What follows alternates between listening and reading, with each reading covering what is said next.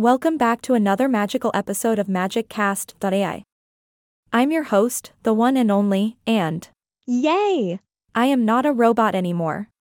Today, we dive deep into a topic that affects us all at some point in our lives cutting off friends and family and being left alone. It's a serious subject, but hey, we'll tackle it with a sense of humor because there's nothing like a good laugh to lighten the mood. Loneliness, my lovely listeners, is no laughing matter. Especially for older people who, unfortunately, are more vulnerable to feeling isolated and alone. It's a sad reality that hundreds of thousands of elderly people in this country are lonely and cut off from society, particularly those over the age of 75. But fear not, my friends, for the Magic Cast is here to lend a helping hand. Now, we've all seen those heart wrenching commercials with dramatic music, showing older folks sitting alone in their homes, staring out the window, searching for a connection. Well, fret not, because I've got some tips to help combat loneliness and reconnect with others. And guess what?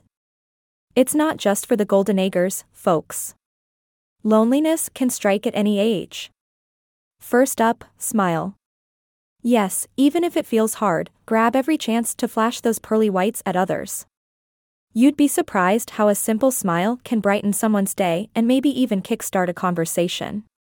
Try starting with the cashier at the shop or the person next to you in the GP waiting room. Who knows, maybe you'll make a new friend or discover a fellow podcast enthusiast. Now, if you're feeling down and alone, it's tempting to think that nobody wants to visit you. But hold on a second. You can take charge and invite friends for tea. And if you'd prefer someone else to host, there's a fantastic charity called Reengage. They hold regular free Sunday afternoon tea parties specifically for people over the age of 75 who live alone. Tea and socializing? Count me in. Speaking of socializing, keeping in touch by phone is an excellent way to bridge the gap between physical visits. Hearing a familiar voice can sometimes be the next best thing to being with them in person. If you're yearning for a chat, you can call up the Silver Line, a helpline created by the marvelous Esther Rantzen. They're there to lend an ear and have a friendly chat. Not to mention, organizations like Independent Age and Age UK are there to offer support as well. Now, folks, I know technology can be a bit intimidating, especially for those who didn't grow up with smartphones and tablets. But let me tell you a secret you can learn to love computers. If your loved ones live far away, utilizing the magic of the internet can keep you connected, even if there are miles between you. There are plenty of resources, like libraries and community centers, that offer training courses for older people to learn basic computer skills. Plus, the internet is filled with cat videos and adorable grandkid pictures. It's a win win. Getting involved in local community activities is another fantastic way to beat loneliness. Whether it's joining a singing or walking group, book clubs, bridge tournaments, bingo nights, or quiz nights, there's something for everyone. Faith groups, Women's Institute, re engage events, all excellent opportunities to meet new people and create lasting connections. And hey, you never know, your hidden talent for bridge might just win you a trophy. Fill your diary. I can almost hear you shouting at your podcast player. And you're absolutely right. Planning your week ahead and having something to look forward to each day can work wonders against loneliness. Take a stroll in the park, visit a local coffee shop, library, sports center, or even catch a film at the cinema. Remember, life is an adventure, and your diary is your treasure map. Don't just sit at home waiting for visitors, get out and about. As an older person, you have a superpower public transport is better value for you.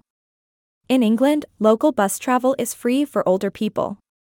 And if you're a train enthusiast, investing in a senior rail card might save you some coins for your future adventures.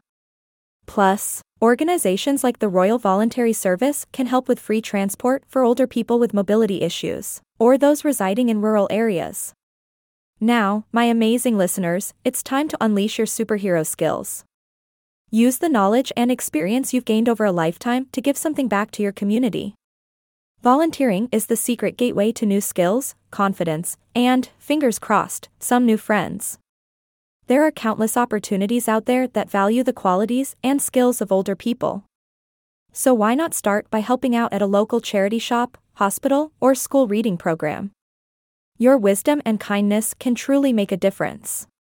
And last, but certainly not least, I invite you to join the University of the Third Age, or U3A for short.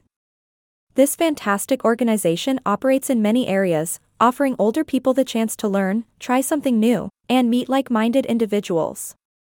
It's never too late to expand your knowledge and embrace the joy of continuous learning. And there you have it, my dear listeners. A whirlwind tour of ways to combat loneliness and reconnect with others. Remember, no one should be left feeling alone. Whether you're an older individual or a young whippersnapper, these tips apply to all. So let's spread some kindness, laughter, and most importantly, human connection.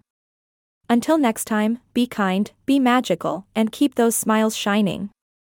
This is, signing off from MagicCast.ai.